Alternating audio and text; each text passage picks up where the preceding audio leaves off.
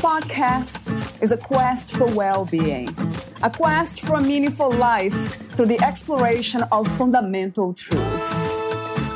Enlightening ideas, insights on physical, mental, and spiritual health. The inspiration is love. The aspiration is to awaken new ways of thinking that can lead us to a new way of being, being well. Welcome to Body, Mind, and Soul Healing Conversations.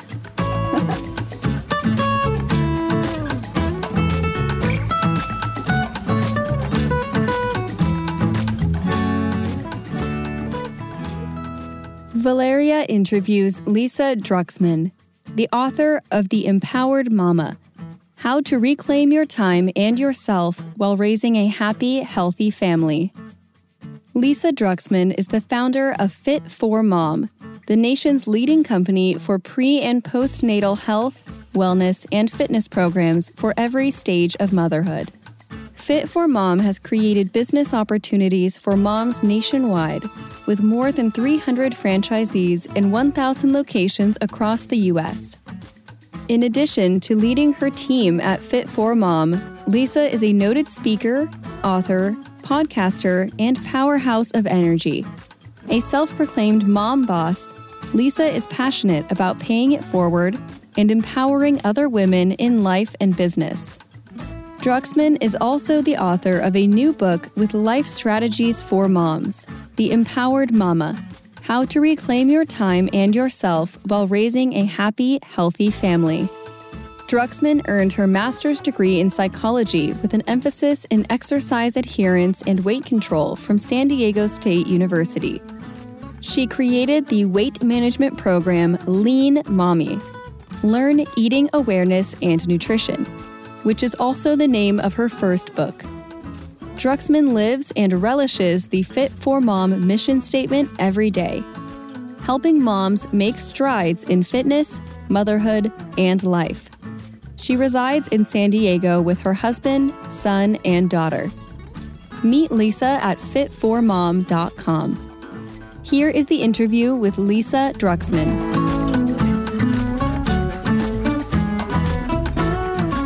Your own words, who is Lisa Druxman? I am a mom. I'm a mom on a mission. That's in my own words. I'm mom to Jacob and Rachel and leading a company called Fit for Mom.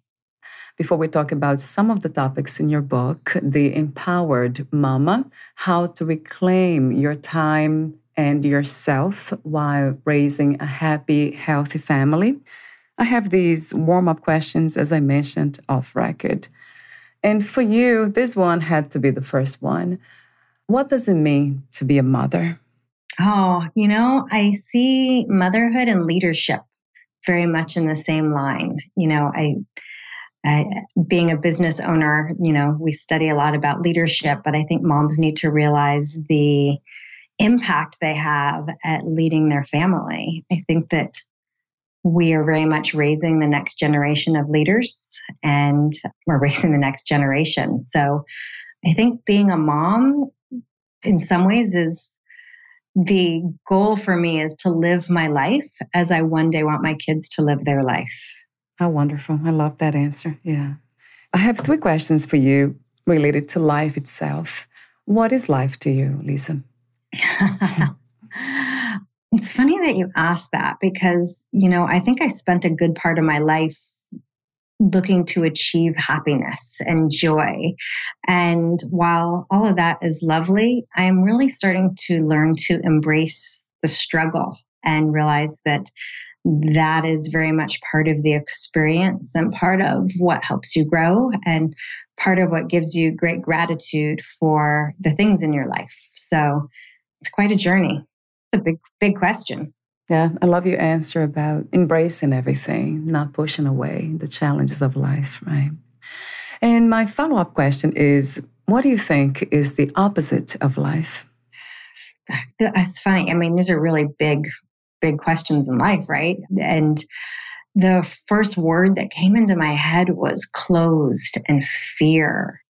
The opposite of life right now that I'm seeing is people living their lives looking at someone else's life. And what I mean by that is looking at screens and social media instead of going out there and having their own experiences it resonates true to me. Yeah, very much, very much.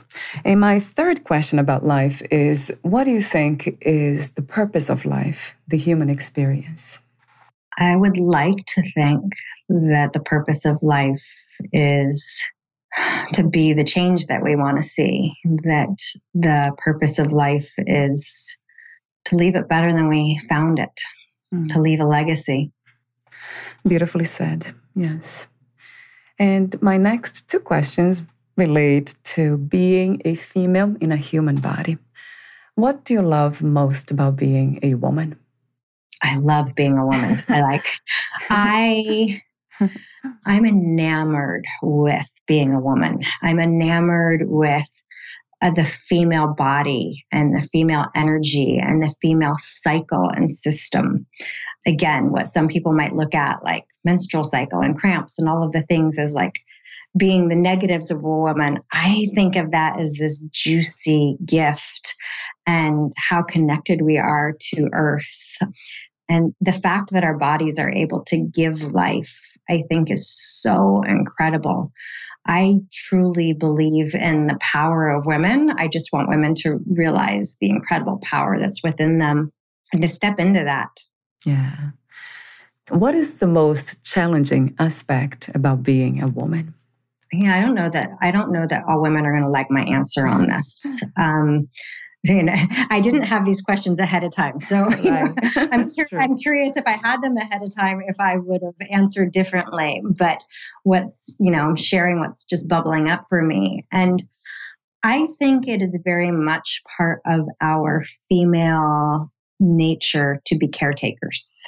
And that can be caring for our family, caring for, for people, caring for our home.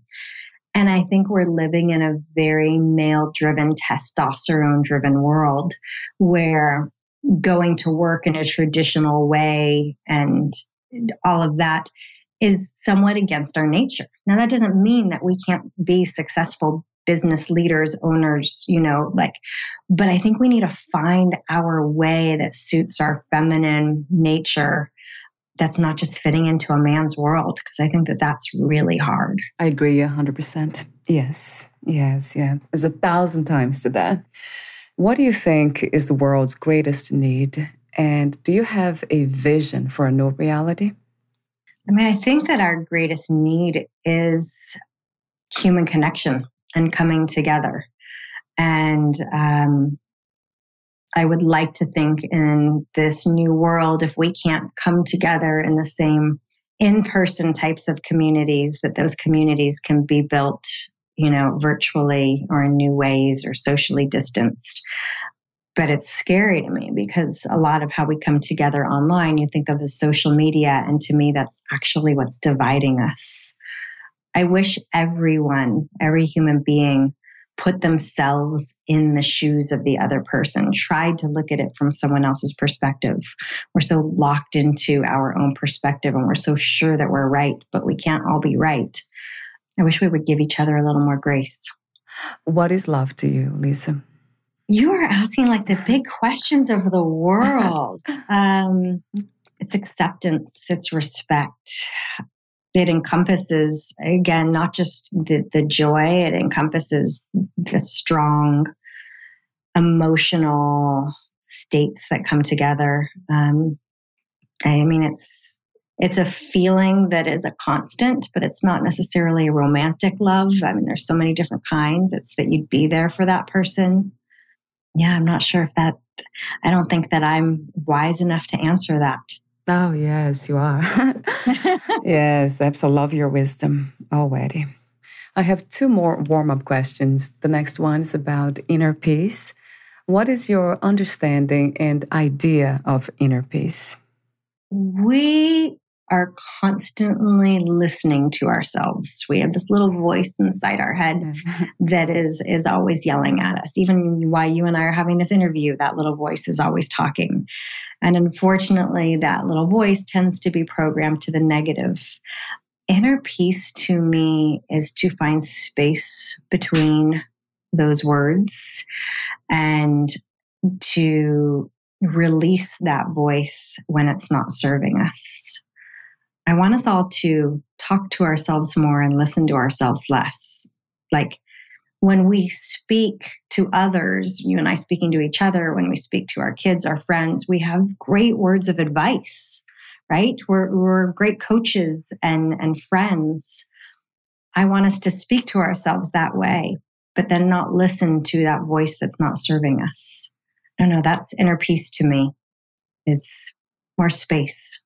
I love that answer too. love that answer. Right. And I'll be asking you more specific question about how to do that. I have one more warm up question that this one relates to God. What, where, and who is God to you? I am not sure that I'm a believer in God. And yet I speak to someone or something every day something. I mean, I guess some people will call it a higher power. Maybe it's Mother Nature. Maybe it's energy.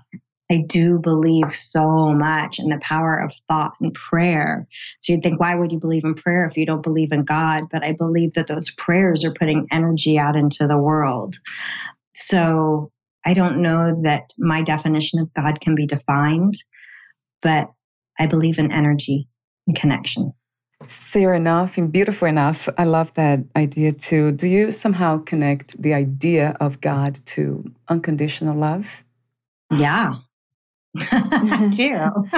I mean, whatever it is, like I'm never, whatever, whoever I, I, you know, is it a what, a who that I'm speaking to, that I'm praying to, I'm never feeling judged. I am never feeling apologetic or shamed for decisions that I make because I do believe that whatever's in that energy is always accepting and knowing who I truly am.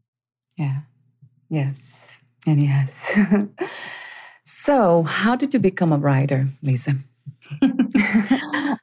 I, you know, I've never considered myself to be a writer, but I'm an idea monkey. So when I talk about that little voice that's inside your head, I mean, since I've been a little girl, that I've, I've been talking to myself for a really long time, and I have so many ideas, and it's always in my heart to share those ideas wherever I'm at, and I always want to lessen the learning curve for others. Like whenever I figure something out, whatever it is, a better way to make toast, like I want to share it.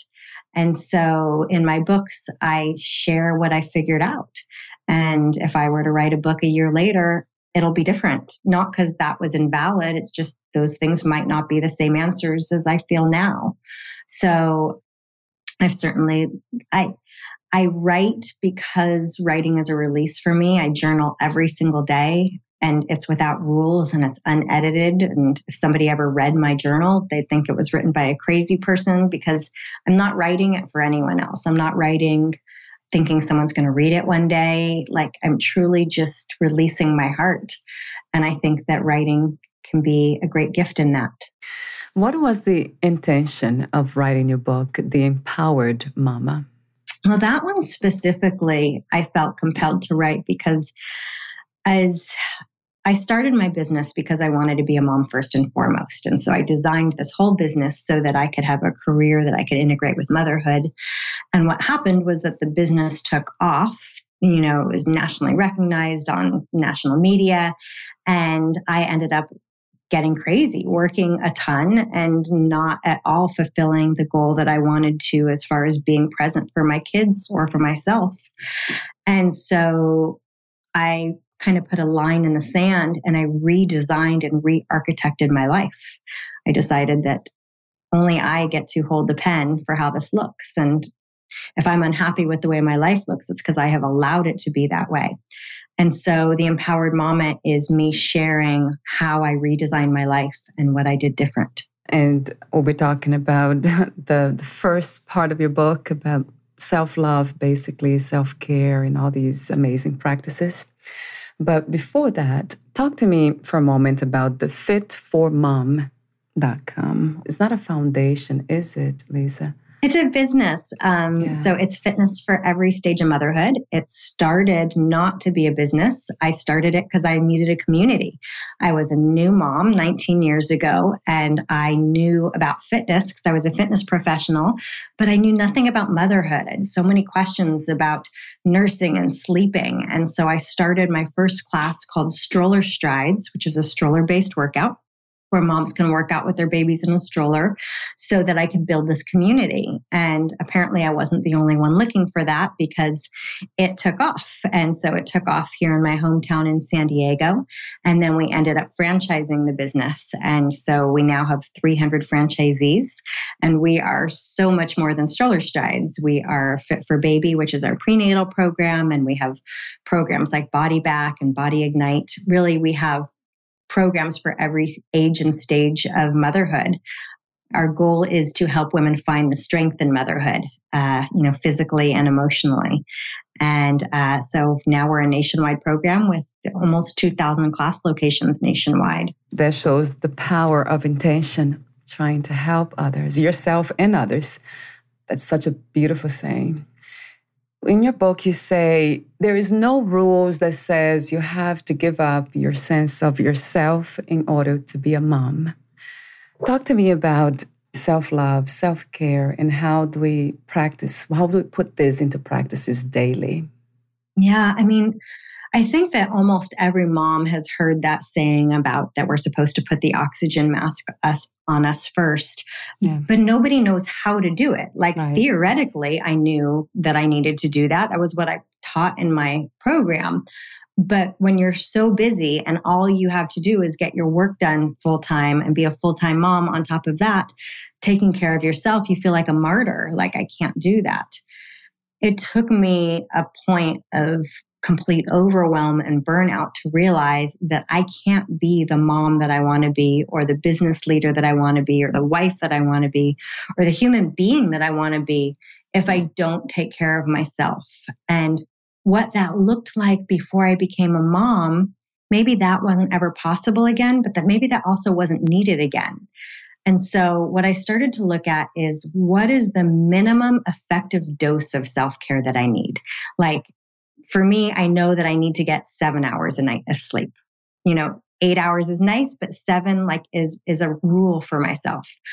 For me to know that I need to get into nature just a little bit every day. So that just could be just walking my dog. For someone else, it might be prayer or meditation, exercise. Um, but what are just a few things that are non-negotiable for you that that has to fit in? And the thing is, the reason why I, I, can only speak for myself, but for many women who I've spoken to, that we all say we want more balance, right? What that really means is we want more time for self. Mm-hmm. That's why we feel out of balance, is because we're doing everything, but there's never any time for self. So, what I did was I rebuilt my schedule. So, the time for self goes in first, and then the most important things go in after that. And then the things that trickle off are social media or watching Netflix, uh, online mm-hmm. shopping. like there are lots of things we fill our time with that are not as important as that core self care. You explain that. So the small things, it doesn't have to be big things like traveling somewhere for a whole month or something. Yes. so it's very small things. I love that.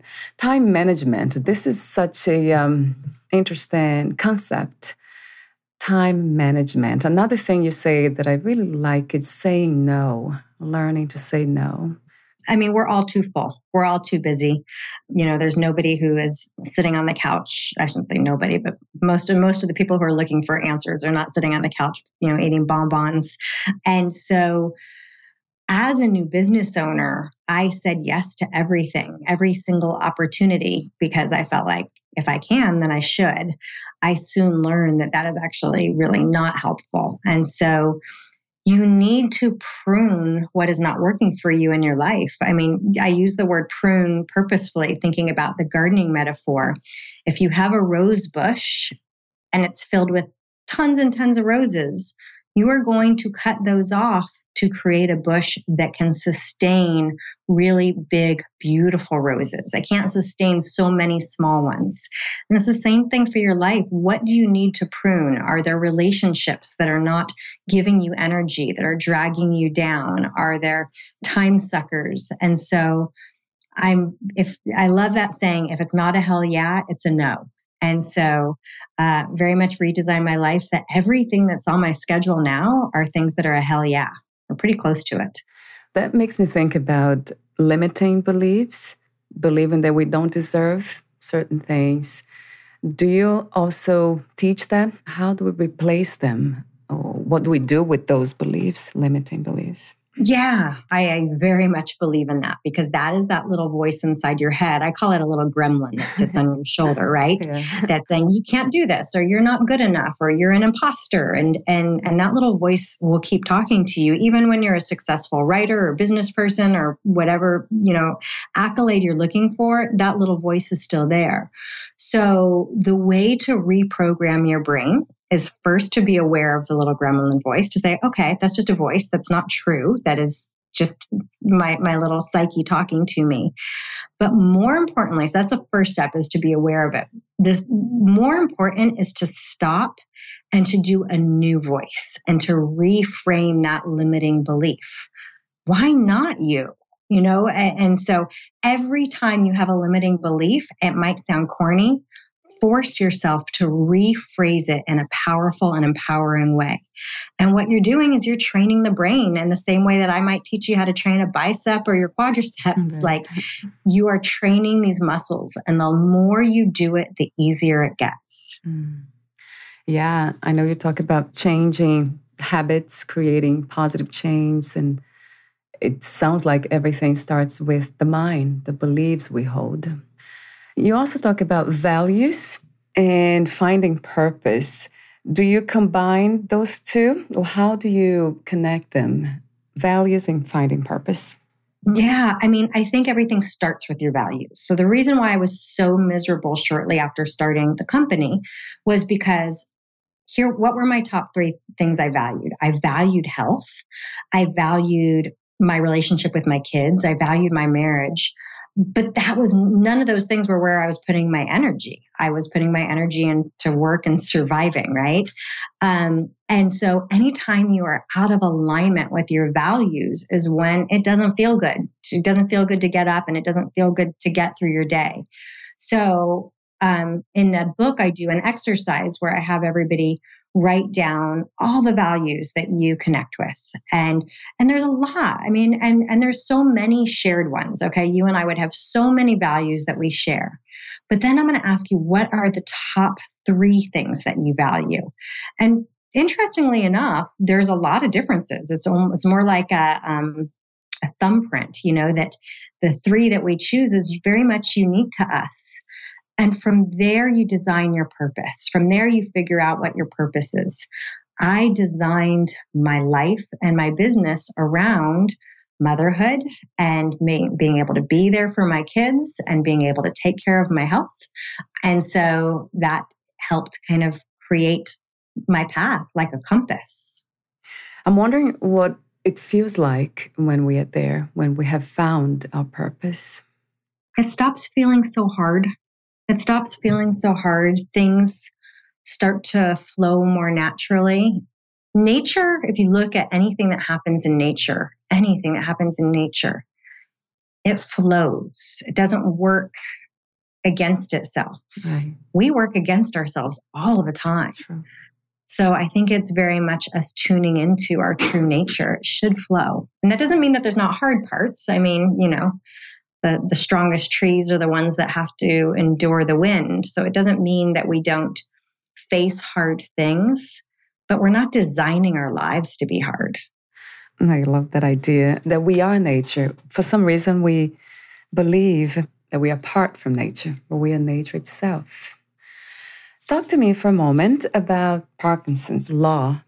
I love this. So I'm I there's a big part of the book that talks about productivity because I value time so much. I think that time is so precious to us. I think every single day is so precious to us and yet we often waste it. So I'm always trying to figure out the best way to use time. And Parkinson's law states that we will use the amount of time that is allocated to us. So if I told you that you needed to have a blog post written in the next 30 minutes, turn on a timer, you would get it written in 30 minutes. If I told you that you needed to get it written in the next day, you would use the next day. And so the concept with Parkinson's law is start to allot yourself a reasonable amount of time to get the things done. And so I use a timer a lot. I use a timer when I'm social media, email, projects to know that your brain will like this, to know that you're going to get it done within this time period. I'm not saying it's a perfect system. I'm not saying that, you know, 20 minutes goes by and that blog post is always done, but you will be more efficient in that time and you're going to be much more aware of how you're using your time. That's something that I'm becoming a lot more aware of. Yeah, not spending too much time trying to finish a specific task because I like putting an end into something. So that's a great suggestion. Another thing you talk about in your book that I really love is meditation. So you have different kinds of meditation. Talk to me about that, Lisa. Meditation is probably the one thing that is the most resisted that I teach that I wish that I could get all moms to try. Like for me, it has been so incredibly life changing. I believe it increases my focus. I believe it increases my immune system. I think it increases my happiness. I, the list goes on and on. And I think that most people resist meditation because they i don't know if they're picturing monks in robes or mm-hmm. sitting in lotus position for hours on end without having a thought. Mm-hmm. and the interesting thing is that is not possible. Mm-hmm. your brain is made to think. It is made to have thoughts. And every time you have a thought it's kind of like dropping a pebble in a, a pond. It creates another thought. The idea with meditation again it has to do with training your brain is just to actually here do this with me right now. Like sit up nice and tall and I want you to take a deep breath in and release it. And I just want you to focus on the in breath and the ex- exhale. All right, you just meditated. That was a meditation. Like it's just giving yourself an anchor. Sometimes that anchor might be breath. Sometimes that anchor might be a sound, a mantra. There's so many different kinds of meditation. There's a lot of different kinds. We could do a whole podcast on it. Mm-hmm. Right. But the point is that it, it is a practice. And so you just sitting there for 15 seconds, that was already beneficial to you. And so just just be. We're human, we're human beings. We're not human doings. Give yourself 10 minutes a day to just be. Um, and we're so lucky. There are so many incredible meditation apps right now that are free that you could, you know, there's Calm, Headspace. I, I can give you a list of them for your show notes that like try it. Like it's the only thing that you can do that's guaranteed to give you benefits and has no harmful side effects. I stopped here just for a few seconds and it feels different. I know. It's amazing. I'm going to do it now. yeah, how powerful it is. you also mentioned a quote from the, uh, I'm not sure if I'm going to pronounce this correctly, Upanishads. Is that how you mm-hmm. pronounce it? Yes. Yeah, I love that too. Uh, do you have that in front of you? I do not. Did you yeah. need me to have that in front of me? you say your beliefs become your thoughts, your thoughts become your words, your words become your actions, your actions become your habits, and then your habits become your values, and your values become your destiny. And that's so true. We must become more aware of our thoughts, especially thoughts, yeah, because they're so powerful. And our words too. We're almost at the end, but I have a few more questions for you. Why do we have this negative body image? We are um, bombarded with artificial imagery. I mean, I am friends with many models. Um, like I have encountered many people who have done fitness modeling. They don't look in real life like mm-hmm. they do in their magazine mm-hmm. shoots mm-hmm. or on their Instagram shoots.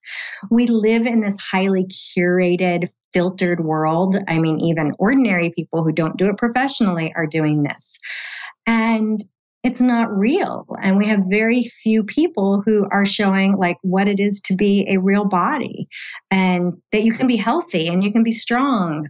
But I've been a fitness professional for 25 years and I know maybe five people who have six pack abs. Like some of it's genetic, some of it's that they eat only for fuel. You know, I'm I'm not discounting those five people by any means, but most people don't look like that. And yet that is what we idolize. You know, I'm I'm a mom to a 15 year old and looking at her and all of her friends and what they watch on social media and what they encounter. Like there's very little way to not have bad body image or harmful body image. So that's why I think that our role as moms is so incredibly important, like so important. D- just be careful of the words that you say. Do not put your body down in front of your kids. Wear the bikini that don't hide behind the big t-shirt. Like, you know, uh, be you and be real because they need that. They need those healthy role models. Yeah. Yes. Yes, yes, a thousand times until the end of the interview. but the self confidence, self knowledge, and uh, self love ultimately. You also mentioned in your book the topic of failure and how to recover from failure. So I would love to ask you that question. How do we recover from failure? But before that, what is failure to you, Lisa? Wow, it's different than it used to be because, you know, it used to be so defeating. You know, nobody likes to fail. Yeah. I have now gone through the practice enough that when I fail, I, I mean, I'm not going to say it feels good when you fail.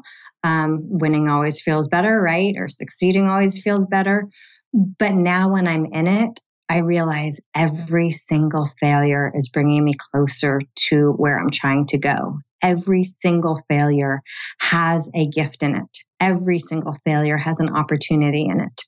And what an incredible way to go through your time on this world, then your time in this life to celebrate it more. Like, I, I, I, think that parents should celebrate their kids' failures more. Like, you struck out today. Mm-hmm. Like, mm-hmm awesome, good for you that you still got right back up there. Like, and you're going to do better the next time. I think succeeding is really awesome, but I think that succeeding is best done when achieved after failing. Um, yeah, that's uh, one of my questions, really, too. How do you define success? What is to be successful?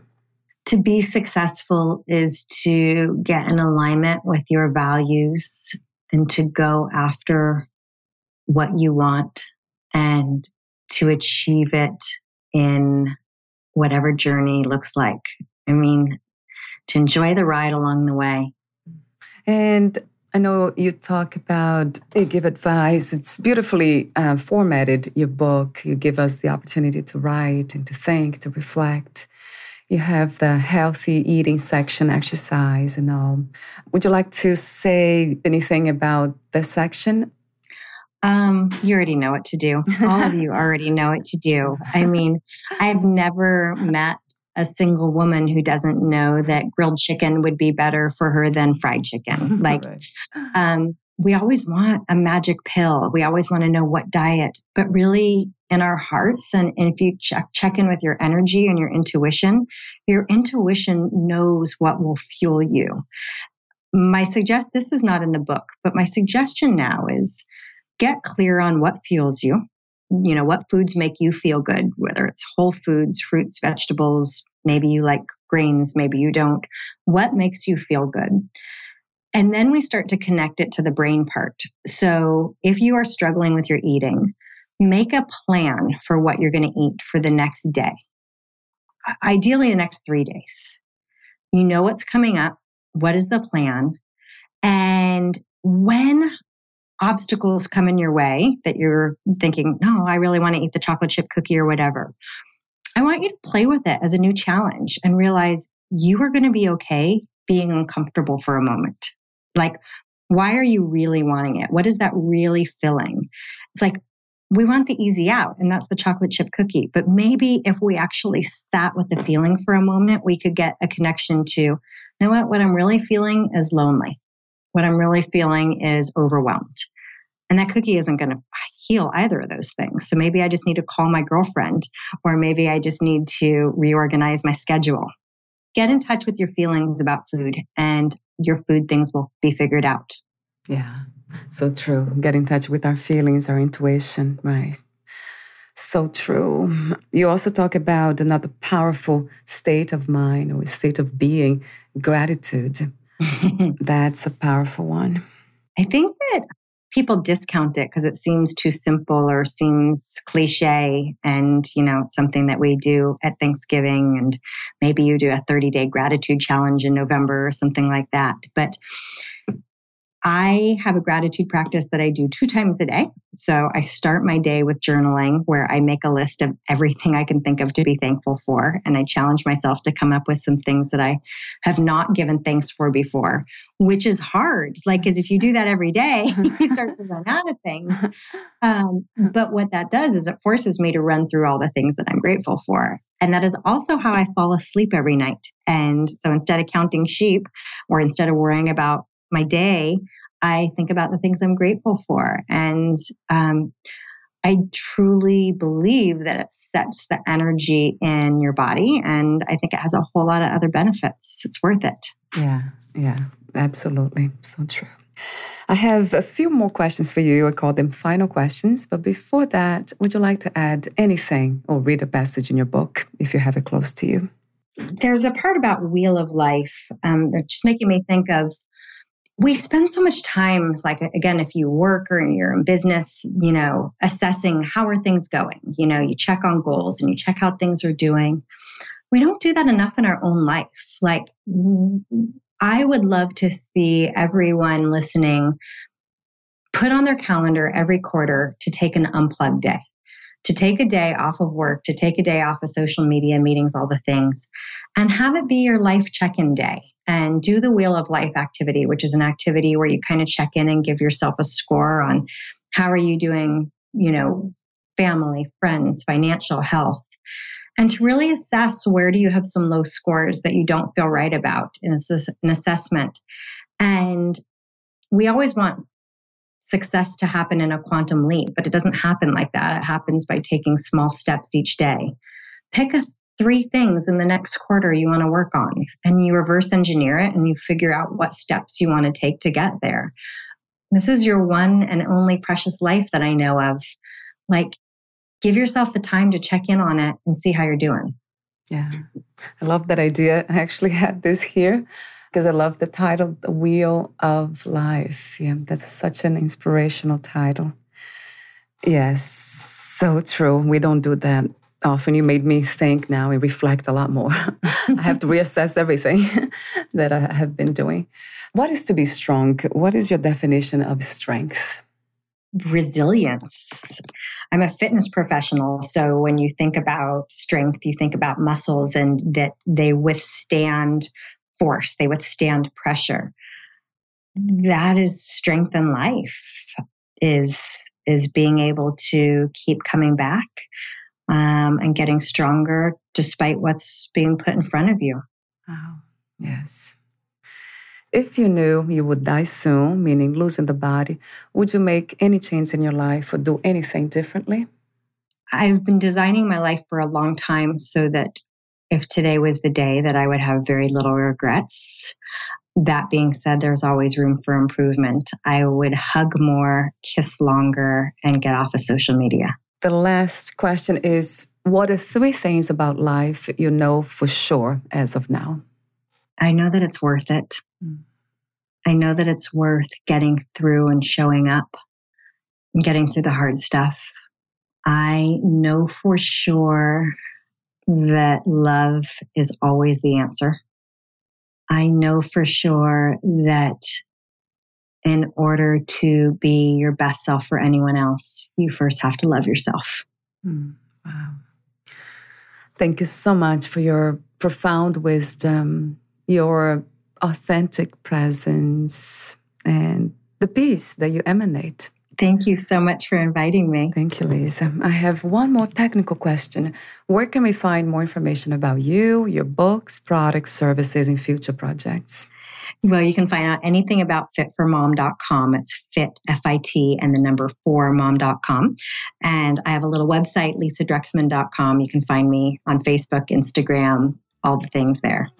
Thank you so much again, and we'll talk soon. Thank you. Bye for now,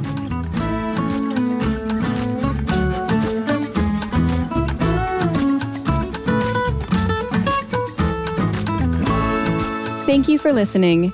To learn more about Lisa Druxman and her work, please visit fit4mom.com.